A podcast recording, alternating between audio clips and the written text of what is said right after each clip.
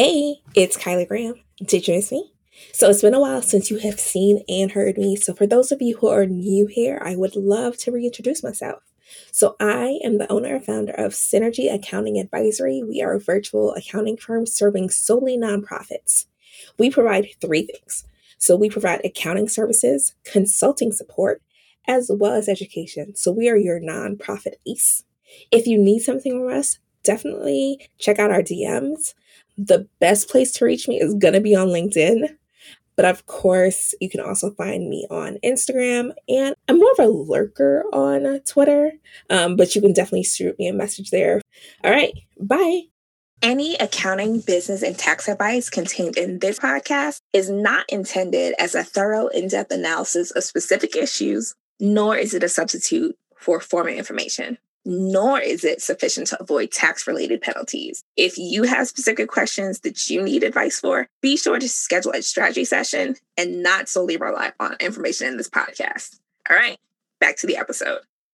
Hey everyone, this is Kyla Graham. You're listening to another episode of the Nonprofit ACE podcast. This next couple of episodes, we're actually going to talk through a fraud risk assessment. So, in the show notes, you'll find a link. You can download the assessment yourself. But I am going to walk through each of the sections of the assessment, questions you should ask yourself, possible responses. And yeah, I'm excited. So, first part is your organization in theory. So here's some questions to ask yourself. Is there a document at your organization that contains your policies and procedures? What happens is in organizations, as you're thinking about how do we prevent fraud, you want to know what fraud looks like. You want to know what an error looks like. It's going to be a deviation from your standard procedures. But if you don't have procedures, is it fraud? Is it wrong? Like, what does it look like if you don't have it documented? And so, while it might be something like, oh, we know how we do it, do you? Can you show me where you wrote it? No? Is it real then? What do you have to dispute that this is the way you do it? So, look at that document. Think about when is the last time you updated it? Who is required to read it?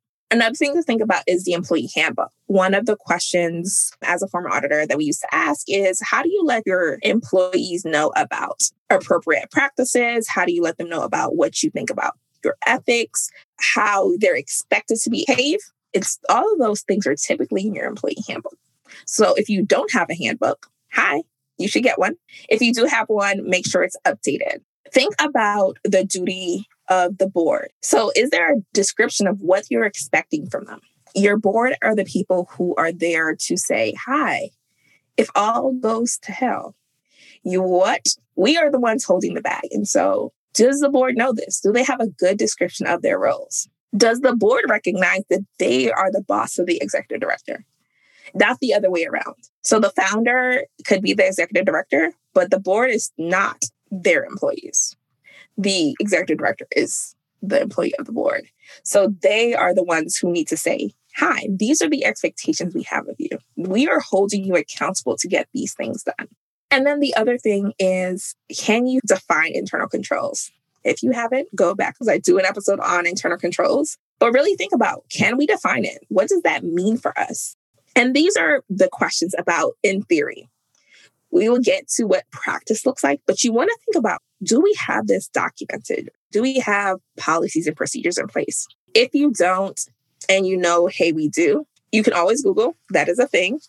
but if you want to set up a time with me, we are currently very deep into like client 990s and audit preparation. So we're not doing any strategy sessions now, but you can definitely check out our online course. So Synergy Impact Basics. You can check that out schedule a time with me. We'll put in a promo code for those of you who are listening to the podcast and are interested in our online course. But think about how are you going to get this information? How are you going to vet this information about how you should work in theory so that you can eventually put it into practice? So, those are your first questions to ask yourself as you read your assessment. Join me next week to see what the questions about you in action. So, not just theory, but practical application about the way you do things.